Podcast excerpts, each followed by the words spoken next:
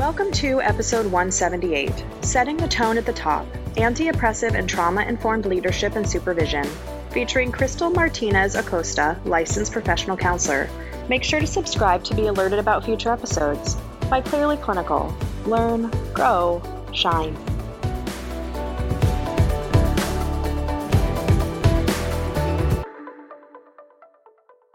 This episode is proudly sponsored by Best Notes Electronic Health Record, software built for practices poised for growth and compliance. Visit bestnotes.com slash clearlyclinical for a free demonstration. Hello to our listeners. My name is Beth Irias, and today I am honored and delighted to be joined by Cristal Martinez Acosta. She is a licensed professional counselor supervisor, and her background and her passion is really creating clinical care and supervision that are anti oppressive and trauma informed. And goodness knows, as we have this conversation, there's so many mental health organizations that can be really oppressive and exploitative, not only of clients, but also of staff. Um, so I'm, I'm grateful to Cristal for her work and for joining us for this conversation today. Welcome, Cristal. Thank you so much, Beth. Thank you for having me. I am so honored to have this conversation on this wide platform. Thank you so much. So, before we dive into what is a very heavy and meaningful topic, why don't you tell us a little bit more about you and how this came to be something that you believe in so firmly? Sure. So, um, I am Cristal Martinez Acosta. I'm a licensed professional counselor supervisor, a nationally um, board certified counselor, a certified clinical trauma professional. I've been in practice for a little over 10 years, maybe over 11 years now. And um, I have been living in the desert. I'm a desert rat, as they say. I don't know who they is, but um, here somebody said it. yeah, someone someone said that. I think I made that up. Um, and so out here in El Paso, Texas, um, you know, it is a place where we don't have very many mental health resources, or at least historically that has been so. And so it's been very important for me to um, create safe spaces, create trauma informed spaces, and to be a counselor educator, um, to be someone who um, provides quality mental health care in my private practice. Um, I have worked in the nonprofit sector for um, many years. That's where I gained most of my experience. But I now own my own private practice and consultation firm. And uh, I now teach at the university level and um, help grow other counselors. And I think that it's very important to talk about anti oppressive and trauma informed and anti racist practices in the clinical world because this is where it all starts. It starts with us and taking care of ourselves, taking care of our clinicians so that we can provide high quality care for the public. And um, if we're not taking care of ourselves and each other, then I think that we're not going to be able to provide that quality care for our clients. Thank you for tackling what is such a heavy topic. You and I have talked before just about the exploitation and oppression that occurs in this particular industry. And that's not to say that it's not occurring in other industries. It's just really interesting when you have a field that has this backbone in colonialism. Um, and we could have a whole separate conversation about diagnosis and what is path- pathologized, that's actually coping, and all of that. Um, to put a pin in that conversation and I'm sure we as a platform will continue and we'll get to that conversation. Why don't you first start by, I guess, naming some of the problems that you see in the industry that leads you to say, hey, this is a conversation we need to, to have about creating an anti oppressive and trauma informed clinical environment? Absolutely. So I think when you and I had first talked to each other, we have this kind of shared experience about working in like the nonprofit sector. And this is not exclusive to the nonprofit sector, but it can be an experience that most clinicians have had in really any agency, right? And so it is familiar to what we call the nonprofit industrial complex, right? Which is based in capitalism. And we all know that um, we all need money to survive, right? And nonprofits need money to survive, and any agency needs money to survive. But I think the issue is that once we become focused on funding and once we become focused on where the income is going to come from, we start to lose focus on the people. And so when we start to do that, we lose sight of what is being affected, which is the quality of care and the care of the clinicians. And um, we start to experience burnout, right, in in the system. And so I feel what I have experienced personally, professionally, and what I've seen in my colleague is this system wide sense of burnout and sense of oppression.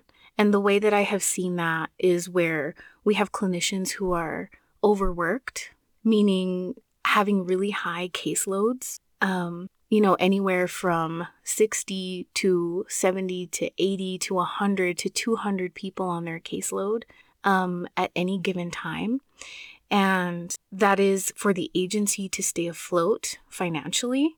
Um, what that ha- what that means is clinicians have to see clients hour after hour after hour, hearing you know traumatic things, things that you know every therapist has to, hear. but at such a high level and at such a high volume that we're not able to stop and process and take care of ourselves, we start to get that sense of compassion fatigue, burnout, vicarious trauma, and it's unchecked because either management or the the leadership sometimes might lose sight of wanting to take care of the clinician because they're so focused on the funding, like I said earlier. So I think that's one of the issues that I have seen. So then, of course, that trickles down to the client or to the patient. And I think the quality of care starts to get diminished. So if you have a bunch of clinicians in an agency, for example, who have hundreds of clients on their caseload, I can't imagine how each of those clients is getting the highest quality care, which is something that I think we should strive for. I know that we're not perfect, every therapist is not perfect, and we shouldn't strive to be perfect, but I think that we should always strive to try to have best practice and at least trauma informed practice. So, when we are burned out, how do we do that? How do we care for others when we can't even stay afloat ourselves? So, I think that's one of the main issues that I think I've seen in agencies, whether they're for profit or nonprofit or any type of agency. It's such a complicated phenomenon. And I remember back in what I call therapy school, this conversation about okay, if there's a person with a diagnosis that you're not too familiar with, or, you know, here are all of the things that you do in order to work with that person or appropriately refer out. And I remember starting an agency work and having a bookshelf of accumulated books over the years from other staff members there that were ne'er opened because nobody had time for it. So it was the awareness that we needed more education and more conversation, more supervision than we were receiving. But it was the first thing to go. Like it, it's always reminded me of like human resources. it's like when you're trimming the fat, so to speak, organizationally, at least in my experience, the first thing to go for clinicians is supervision. We had a really interesting conversation on this platform with Samson Teklemariam last year talking about that, that it is usually the first thing to go is supervision and appropriate educational opportunities for clinicians. And then imagine how not only that's affecting the clinician, but how it's trickling down to the client. And we've created an environment where we have the newest, greenest clinicians realistically with the less or with the least amount of time to invest and learn how to do their jobs. And at least for me, I remember my first day working in nonprofit was like, here are your keys, bye. like mm-hmm. there yeah. was no orientation. There was no training. Like it was like okay and then you need to show up here on tuesday at 9 a.m for two hours of group supervision. But a lot of the therapists didn't show up there because they had a crisis they were responding to or they had clients that they need to see. And so they might pop in for like six minutes for supervision to say that they were there and sign in and then maybe be able to claim it on their supervision report sheet. Um, but it was such a stark example of dysfunction in mental health care on the higher levels once we're going into the leadership and supervision conversation. Um, I'm sure you have lots of reactions to that. Please share. yeah, I think that's an example that really speaks to how scary it can be, right? To have such a lack of support as a clinician. Um, not having that access to supervision. Um, like you said, when people start to trim the fat or cut corners in their organizations to make ends meet. If supervision is one of the first things to go, then where do clinicians get their support? How do they deal with their vicarious trauma and their burnout? And how do they process what they need to process from what they've heard all day? Or how do they learn what they need to learn to deal with complex cases? And how do they deal with or process uh, what is going on in their own personal lives, not in the therapy sense, but you know, there's this intersection of being able to talk about what is happening personally um, in supervision as it pertains to or affects your job and um, if it's crossing wires, so to speak, with your clinical work. And there needs to be space for that. And if there isn't space for that, what is happening with therapists? And so, if we're not taking care of therapists, um, that's going to definitely trickle down to the clients. And so, something that you mentioned is like the young clinician, right? The green clinician that's coming into the workforce. And what's interesting about that is the kind of naivety or the um, naive enthusiasm that they come into this career with, right? That we've all had, I think, where we just want to get our hours and we want to get our full license and we'll do anything just to complete all of our hours and get our certificate going and everything, right? So it's like we will do anything aside from scrubbing the floor, you know, and maybe we'll do that too if we were I did that. nonprofit. I did that. I was in right? residential. I did the floor. I did the toilets. I did that. right? Or like in the nonprofit that I worked at, like the toilet was always overflowing. So it's like, let's go shut that toilet off, you know, like that was just part of what would happen um there, you know, lack of funding and stuff like that.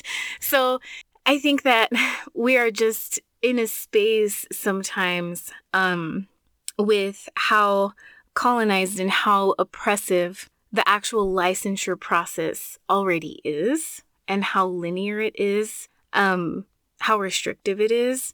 And we we just want to be done with everything, you know, so that we can get the license. And so sometimes at that point, when we are naively enthusiastic, we'll get hired at a place and maybe be paid very low um, for what we are worth, right? Or be assigned a hundred clients and we don't know what we're in for at that point. And then we have on top of that low support and supervision or management who may not even be clinically trained or poorly clinically trained.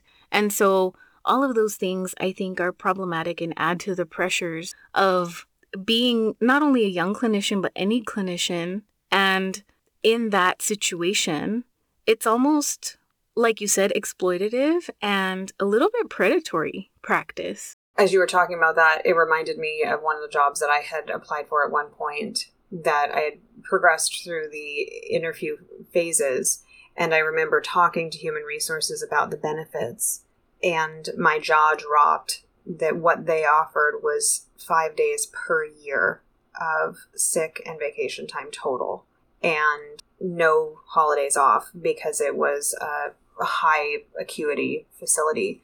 And I, at that point, was very new in my career. As you just highlighted, I wanted the hours, I wanted to hit the ground running, I was excited and enthusiastic. And I remember my challenge walking away from that.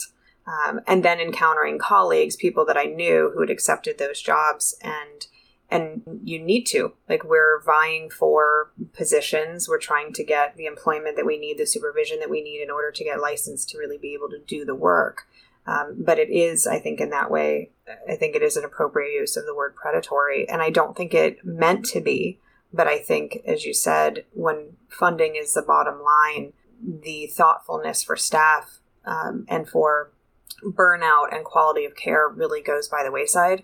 And the joke that I'm sure you've seen circulate on social media or has been made that it's like there are not enough $5 Starbucks cards to go around at whatever staff meeting to acknowledge who had the highest productivity or who had the fewest call outs or who had the fewest red flags on audits.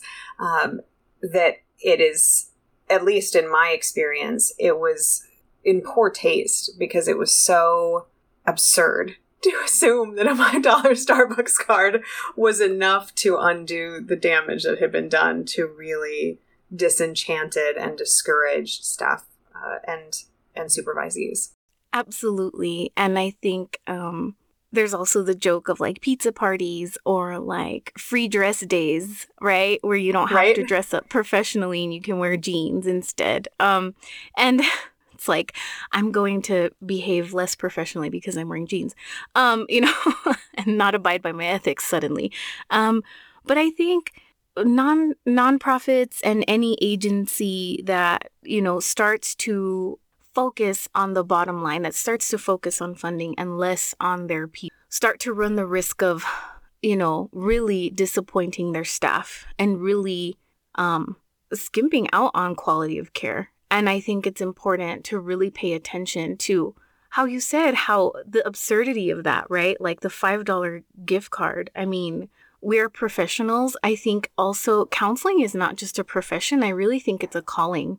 It doesn't really have anything to do with, oh, I have a master's degree and I'm held responsible because I have a license that is monitored by the state. I think it's um, also an identity. And so um, to ha- to be given a Starbucks gift card is is truly insulting, right? To to somebody who has been called to do this deep work with people.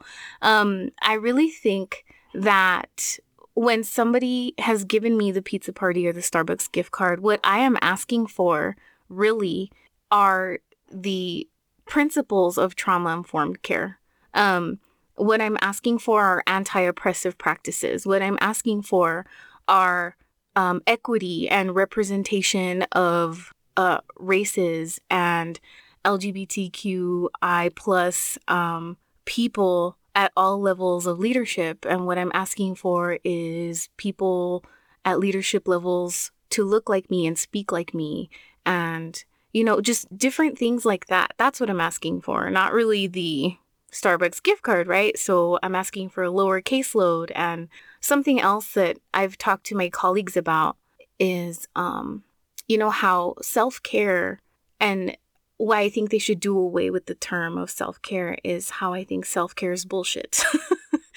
because how at at this level, right, when we are called to do this deep work as clinicians and therapists, and um, we are dealing with people's deepest, darkest traumas and walking with them through these deep, dark times in their lives, um, you know, and we're being exposed to this daily, hour by hour, and you give us a 100 person caseload, right? And they say, well, just do some self care. It's like, well, that's bullshit because how am I being given the time or the space or even the resources, such as the income or the time off or any of those things, right? Like a gym membership or anything, right? Benefits um, sometimes we don't even have insurance at certain agencies to be able to go to the dentist or go to the doctor, right? Or our copays are so ridiculous or our premiums are so high. So, how do we engage in self care? So, what we want to do is start to shift the focus to a trauma informed lens in that way as well, and start to do, um, start to think of it as communities of care, a system of care, not just self care, because the individualistic way of looking at this profession is not working.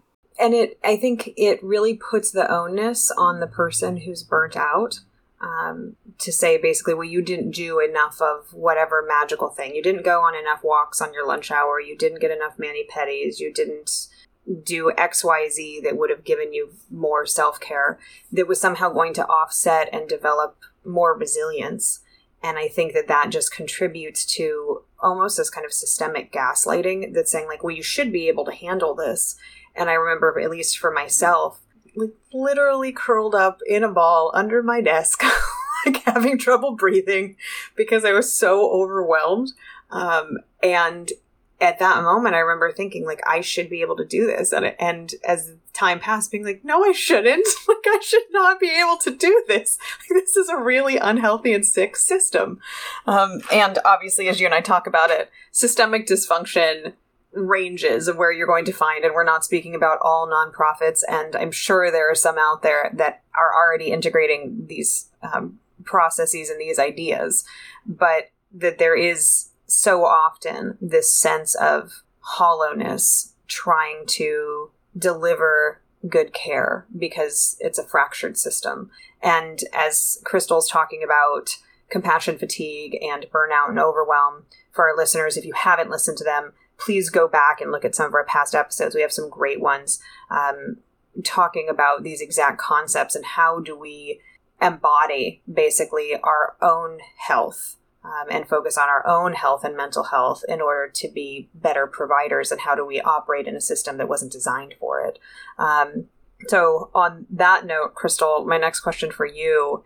Can you talk a little bit what are the principles and foundations of trauma informed care as they relate to leadership and supervision?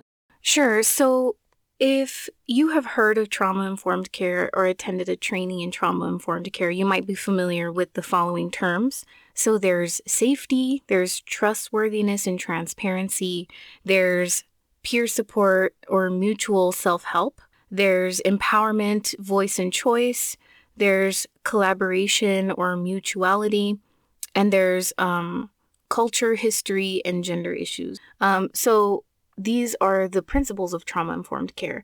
And something that I always like to talk about when I talk about this subject is how trauma informed care is really not a trend. It's simply not going to go anywhere since much of the population, at least 67% of people in general, not even the clinical population, just general population, have experienced a an adverse childhood experience, um, we do need to be aware of trauma informed services or a trauma informed lens. And so by the time they get to a clinical setting, a client, um, right, a client in a clinical setting may have experienced a um, an adverse childhood experience, and that number goes up to 90%. So if a clinician is seeing somebody in a clinical setting, you are being exposed to that at least 90% of the time, right? So, most of your caseload, most of the people on your caseload will have had some sort of adverse childhood experience. You're going to come across somebody with some sort of traumatic event, at least in their early childhood. So, that's not even counting anything that has happened to a client after the age of 18. So, it's important to be able to be aware of why these principles are important when it comes to supervision and when it comes to leadership because the staff that you were leading and the clinicians that you were leading had have a very high likelihood of being exposed to a client who has had some sort of adverse childhood event or at least some sort of traumatic event. We all know that COVID was a global and um, communal trauma, right? Um, I think even just watching the news, if you still haven't, uh, you know, gotten COVID yourself, or, um, you know, watching any of the social or community violence or racial racism sort of events, those kinds of things um, that we're watching on the news can also cause vicarious trauma. So, clients being exposed to all kinds of things in our day and age um, will also cause, may also cause some sort of distress to some clients. And so the likelihood of having a clinician being exposed to a trauma is very high. So, um, a clinician also may have had their own trauma. There's a high likelihood of that as well. So, when it comes to supervision, when it comes to safety, for example, it's not only physical safety, right? I mean, there are some agencies that, you know, we've talked about, you know, scrubbing the floor, fixing the toilets, and we joke about that, right? But, you know, there are some places that maybe aren't physically safe. Um, they're placed in like neighborhoods or the buildings are falling apart that are not safe, right? So we do have to consider where are we meeting our um, supervisees? Where are we meeting with our staff? Do our staff feel safe? Do the um, supervisees and everybody that we're working with feel safe physically? But we're also talking about psychological and emotional safety, right? So the way that we really um, try to get people to feel safe is through the other principles, right? So safety comes from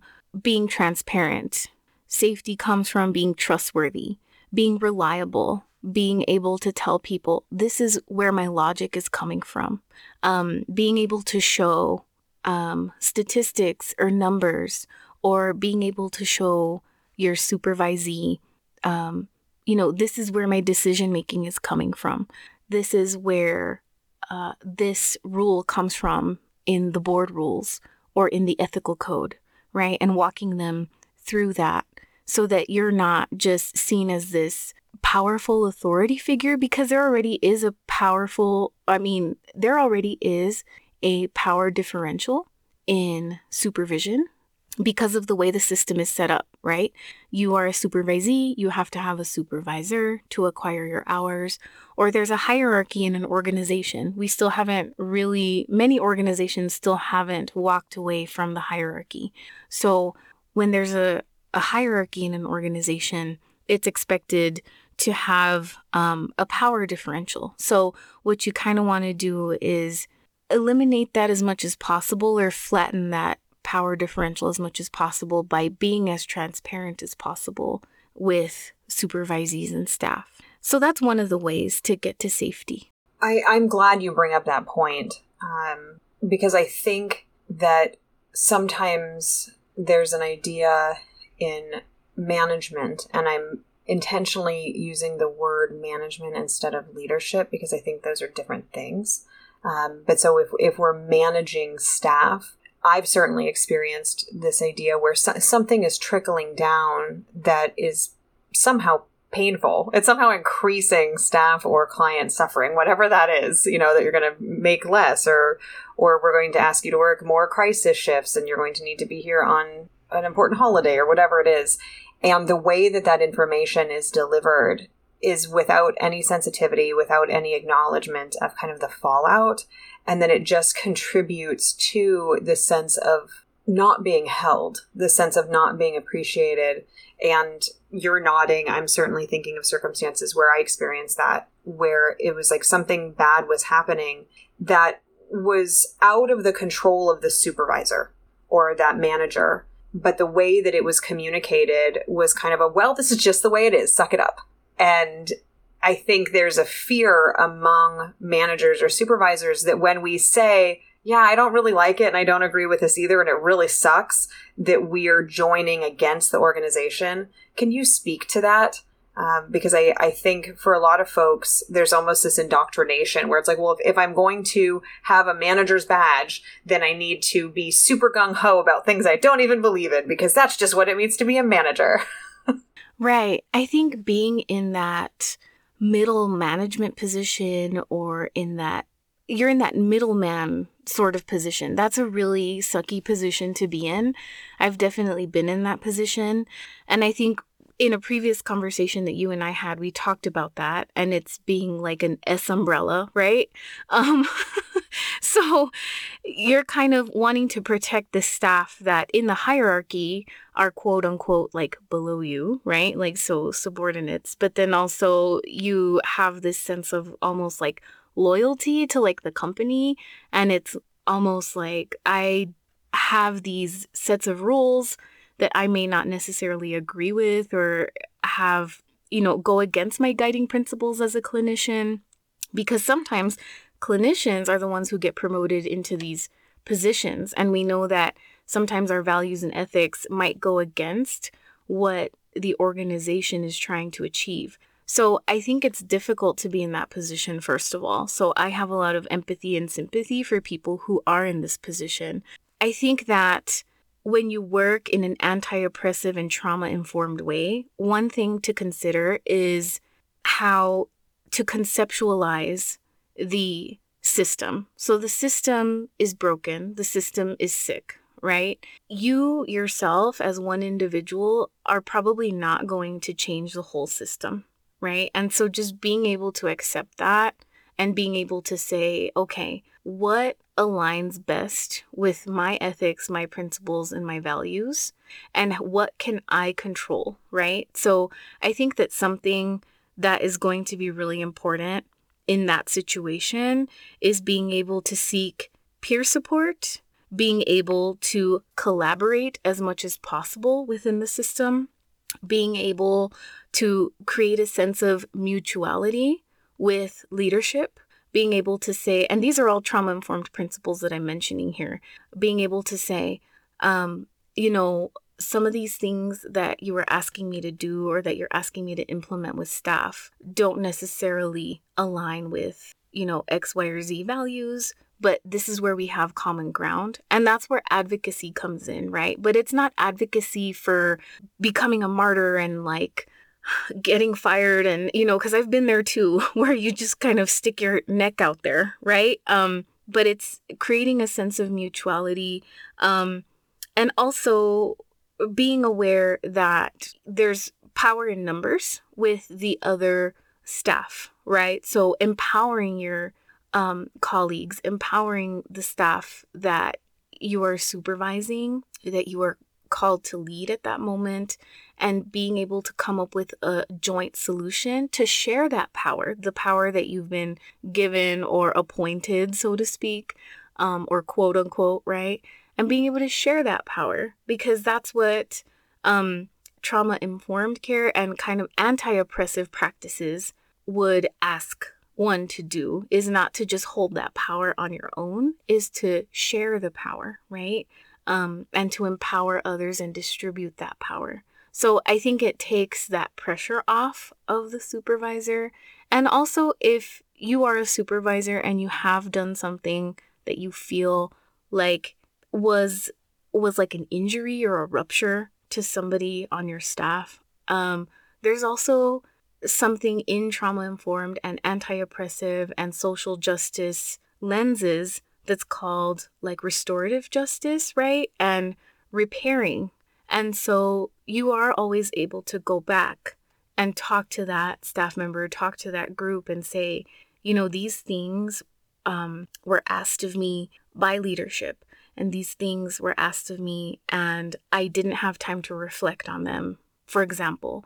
And I implemented them because I felt like I had to, or I felt um, oppressed, or I felt a sense of urgency or I felt reactive in the moment and I hurt you or I injured part of the system and I apologize for that. And how can I repair this rupture? How can I kind of make it up to you in a sense? And so going back and repairing is a really important part of anti oppressive practices and especially supervision. Supervision is a very, I feel like, intimate sort of um, relationship. And so um, I have personally had, I don't know how to word this. So I don't know if you want to edit this part out or, um, but I'm going to say it. So I, I have personally had supervisors who have ruptured our relationships, but never really repaired them. And I think that if they would have come back to repair them, it would have been incredibly meaningful. It also would have modeled, I think, for me, how to do that in the future with my supervisees. And I think also it would have been incredibly trauma informed because, you know, in my personal history, there's, you know, trauma related to like rupture without repair. So I think when you do that as a supervisor, as a leader, it can be a corrective emotional experience, even. So I think it's really important to be able to go back and repair. I'm glad you bring up that point. Um, it is interesting, and I have thought to myself, observing the breakdown in systems at large that are really mirroring family systems and kind of this unilateral potential abuse of power of like, well, that's just the way it is. Sit down, shut up, deal with it, buck up. Um, and that we as mental health professionals know that that doesn't really work well in families and that it's not a healthy family system. And yet here we are doing it in organizations. And certainly there are going to be things that we're not going to agree with. There are going to be things that are going to come down the line from corporate or whoever else it is and saying, well, this is what we have to do now. Um, and that shift can be uncomfortable, but I think existing in a space where you can join and share that and have that vulnerability and intimacy I, as a parent, can reflect on so many times that something's happening that I don't like and I don't agree with. And I'm not like, sucks for you. you know, like, mm-hmm. I really try to be like, yeah, like, this is not ideal. I know you don't want to go to the dentist right now. Um, or whatever this thing is that you quote unquote have to do. Um, but I think that reminder is important that if we're creating the safety to pull from the values and kind of tenets that you were mentioning, we need to echo a healthier family system in the workplace. Absolutely. Yeah. I think it all has to, it does tie into like systems theories. It ties into looking at how everything intersects, right? And to be able to use critical thinking skills, looking at uh, problems or issues or even successes through a critical lens. Uh, what are the factors that are influencing this occurrence um, through different angles? you absolutely have to look at it that way. You talked about safety, and I want to go back to some of the other trauma informed principles and give you the opportunity to kind of share some more examples of how you see that playing out in mental health organizations. Um, so go ahead, I'll let you take the mic and just kind of share what this looks like in practice of here, here are the things that are in violation of this tenant, and here's how we actually embody it. Absolutely, sure. So I think um, one of the other ones, we've talked about safety, we talked about transparency, which is sort of equal to trustworthiness.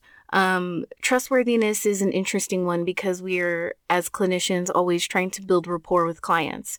So it's similar in systems. We also want to build rapport with our colleagues and with our stakeholders and with the system, right? And so trauma informed principles and the trauma lens needs to be applied throughout the whole system. So, from what we call the very, very top to what we would call the very, very bottom, which is those aren't, you know, the terms that I prefer, but that's what the world has and what we understand, right?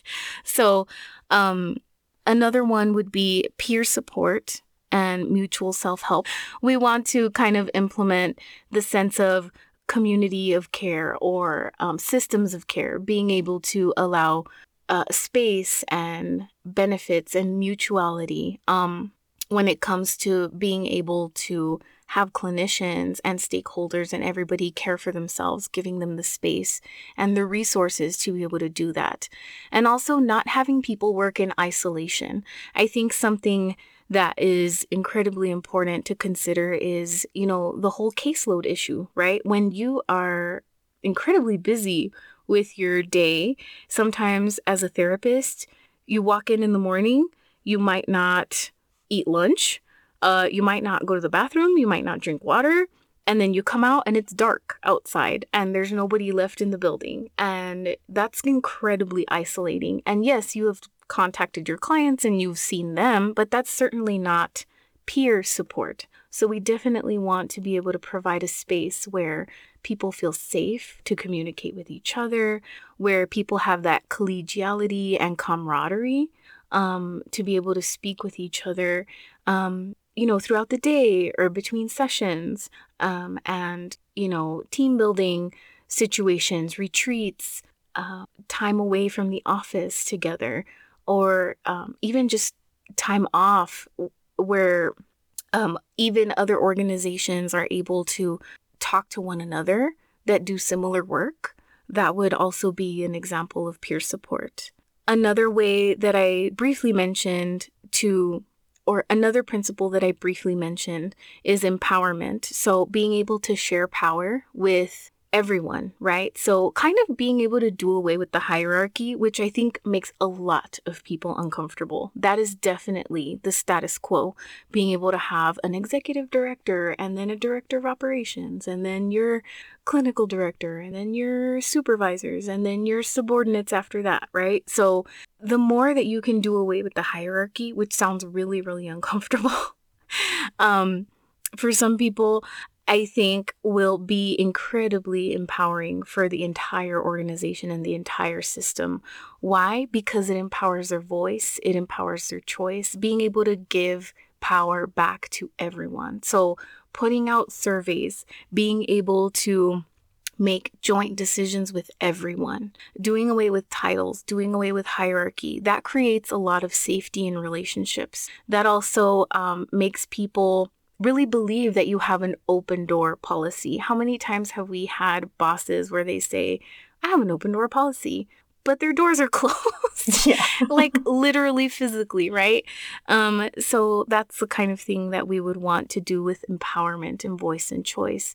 Being able to listen to one another during meetings, being able to have some sort of feedback system, whether it's anonymous or whether it's at meetings.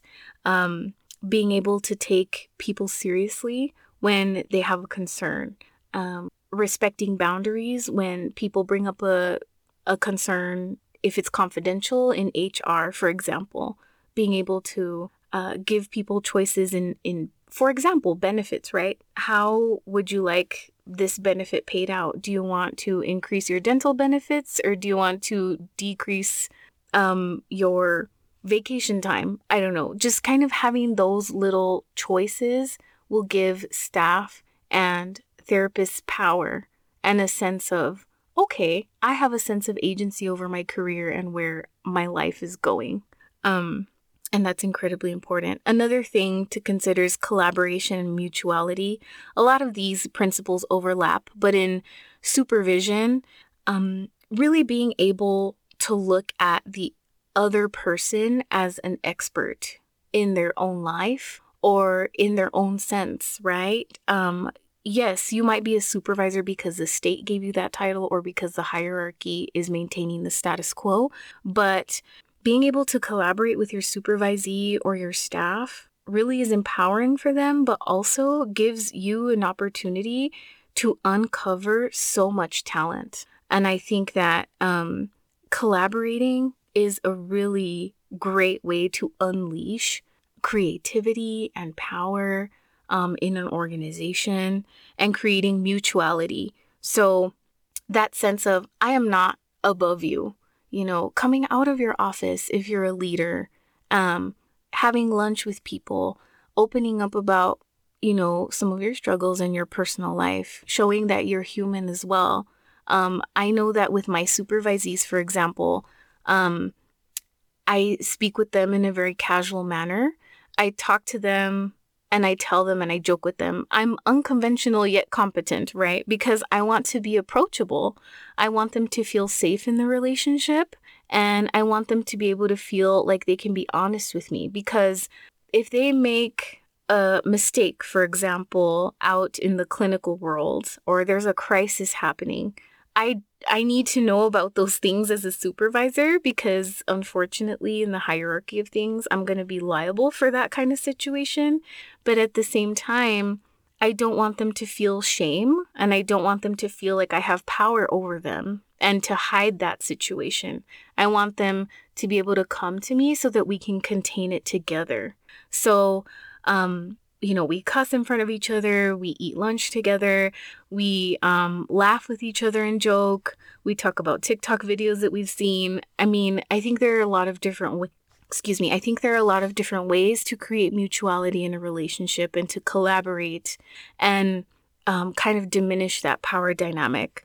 And then, of course, the last one is cultural history and um, gender issues. And I think what they mean by gender issues is, you know, anything that is related to the LGBTQ spectrum. So I think being able to acknowledge people's pronouns, being able to, um, something as simple as acknowledging, you know, how they present them present in the world, what they are doing, how or not what they're doing, but who they are, what their history is historically um, in the world, if they have any history of um, racial trauma, for example. Like in my case, um, you know, working for nonprofits, it's interesting because here in El Paso, Texas, we are a town of almost a million people of Mexican American descent. But many of the people who run our nonprofit organizations are white. And so I think that's an interesting disparity or incongruency. and so I think being able to acknowledge that culture gap and being able to um, talk about representation, talk about um, my history, being able to talk about a person's identity and how that contributes to their work, either clinically or in an organization, is incredibly important. And not dismissing that is going to be really, really critical in their work. You brought up an idea, and I want to circle back to it. I think sometimes one of the concerns that happens in management slash leadership and supervision is if we invite sharing, that there's a potential for the overshare, for the meeting to be monopolized, quote unquote, how do you walk that boundary of inviting somebody to exist in the world as they are and be welcomed and appreciated and seen while also balancing the needs of the other people that are in that space as well? Yeah, that's a really valid concern and a really good question. I think going back again to the principles, um, the guiding principles in trauma informed care is a good place to start. So, having transparency and trustworthiness also comes with boundaries, right? So being able to lead a meeting and say, we're going to share, and this is kind of what I'm expecting from the sharing today. And then being able to model that, right? So that mutuality and collaboration, um, sharing your own history and showing what that would look like, right? As somebody who might be leading the meeting or starting the meeting um, so that way people know what to expect. And then if somebody really gets carried away, gently saying, you know, if this is something that I, you know, it sounds like this is very important for you to continue process. This is something that I think we should talk about in private. I definitely don't want to disrespect you, but just because of the parameters of the time and everything you have to get done today, I think that we can meet privately after this, or we can meet privately at another time and we can circle back to it, but truly go back and circle back to it, not just let's put a pin in that and then never come back to it. walk away like some it. people Run do quickly. right. Yeah. So really showing that care and concern, but really sticking to your word, which is also trustworthiness, right? Thank you for kind of breaking that down and sharing, it sounds like the importance of boundaries and also expectation setting and being able to create the space and maintain the space while also hold the boundary of that space, um, I think is an important one. And as you've already said, it's certainly not uncommon in this work for things to come up that really get us, that really hurt. And I think we've all been in meetings where something comes up and it's really heavy, it's really hard, it's painful, you're surprised. I mean, there's so many feelings that could come up. And then there's also this kind of simultaneous balancing of well and then we're here today to learn a new system of treatment planning. And so like how, do you balance all of these different needs? I, and from what i'm hearing from you it's it's a matter of expectation and boundary and transparency. Absolutely. And also considering that the agency or the organization doesn't have to rely on itself for those conversations. So, for example, the type of work that I do for consultation services is related to that. So, if somebody, an organization was having a difficult time sorting through a problem, they could you know, get some sort of consultant or have another leader from another organization come in and hold some sort of, um, get somebody to hold space for them, right? And have them be like either a mediator or do a retreat space for them or do a consultation for them. So that way they don't feel that awkwardness of, okay, let's have this difficult conversation. And now we're going to talk about the quarterly finances. yes. you know, so yeah, it's that weird transition, right? So um I think that speaks to the um like peer support principle where you don't have to just live in this vacuum by yourself as an organization. Um you can yes, rely on each other, but you can also rely on other systems in your community again, as you're talking about this, I can hear that family systems piece coming in, which is like we can share these experiences. There's no one person leading a family, it's this collaborative process. Um, when looking at this idea of anti oppressive practices in leadership and supervision, one of the things that's occurring to me as it stands right now, as we record this in 2023, we have more mental health clinicians leaving the field than we have joining it which I think speaks to how stark these phenomena are and the impact on mental health professionals as a service profession. Um, why is it so important that we create anti oppressive, trauma informed practices from that quote unquote top down? What are the benefits of doing it? What are the drawbacks of not? Definitely. Okay, so I think the benefits of implementing trauma informed care throughout the whole system, and especially in systems of care, especially starting uh, with leadership, and especially because we do tend to have that trickle down effect because of the way our systems are formed at the moment. It's so important because, like you mentioned, we have a retention issue, not only in individual organizations, but in the whole career itself. I think more than ever, clinicians want freedom, clinicians want choice, clinicians want to be respected for their work. And I think that the principles of trauma informed care really embody what a clinician is meant to do. And like I said earlier, it's a calling. It's it's almost a mission, it's an identity. It's not just a job. And I think people in leadership positions need to realize that it's not about the bottom line for clinicians. It's really truly about our identities. And if they want to target something that deals with retention and a tangible way to help reach the hearts of clinicians, trauma informed principles are a really good way to reach that. I think the drawbacks of not implementing trauma informed care for clinicians is that you'll have less of the principles. You'll have less safety, less trustworthiness, less transparency, less support, less empowerment, less collaboration, and less attention to culture and history, anti oppressive, anti racism practices. And I think that those are all the things that clinicians stand for. And you won't have any clinicians left. so I think that those principles are really based on like values, but they're also based in ethics and they're based in our identities as therapists. They're interesting concepts because, as you've said, so much of this field is kind of a calling. As a field, we tend to have more highly sensitive people, people with neurodivergence that are in these positions.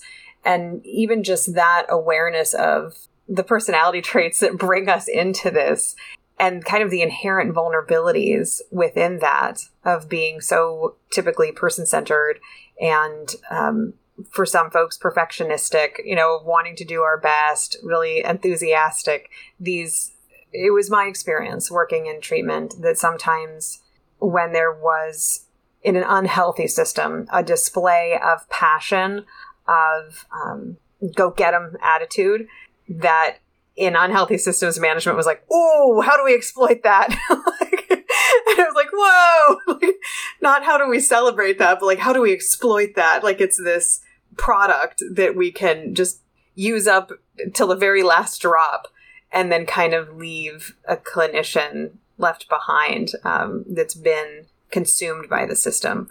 Um, and and I think, as you and I talked about before, because I have worked with so many companies over the years, it's been interesting for me as a consultant where you step into systems and say, well, here are some of my recommendations. And ultimately, it's going to be up to you to how you're implementing these ideas and, and how you reject or hold them, knowing that I too am only one person coming at it from a certain background and a certain experience or education. Um, but you know, you've mentioned this idea of like what what is it like to bring in an external consultant that's saying, well, here are some ways that you can build your staff relationships. Here are some things that you can do to restructure your benefits package in order to be more thoughtful and supportive of whole person health that we are touting on one side saying whole person health for our our clients for our patients and then not walking that walk on the other hand absolutely yeah definitely and isn't that interesting that weird i don't even know what the word is is it like paradox where it's like in mental health care we don't even care about our clinicians or therapists mental health like at least that's what it seems to be, right? Where clinicians are so burned out, they're leaving at such a high rate, they're leaving the career. I used to make this joke. I still kind of do make this joke, not so much anymore in private practice, but I joke about it sometimes that if this whole therapy thing doesn't work out for me, meaning if I burn out completely, I'll just open a food truck, you know? I would and, sell kayaks. That would be mine. Really? Okay. Yeah. yeah. I think every therapist has their like plan B or their like passion backup plan because, you know, honestly, this is hard work. It's and it's not just sitting and listening to somebody and it's not just about finances and the bottom line. It's again a calling and it needs to be respected.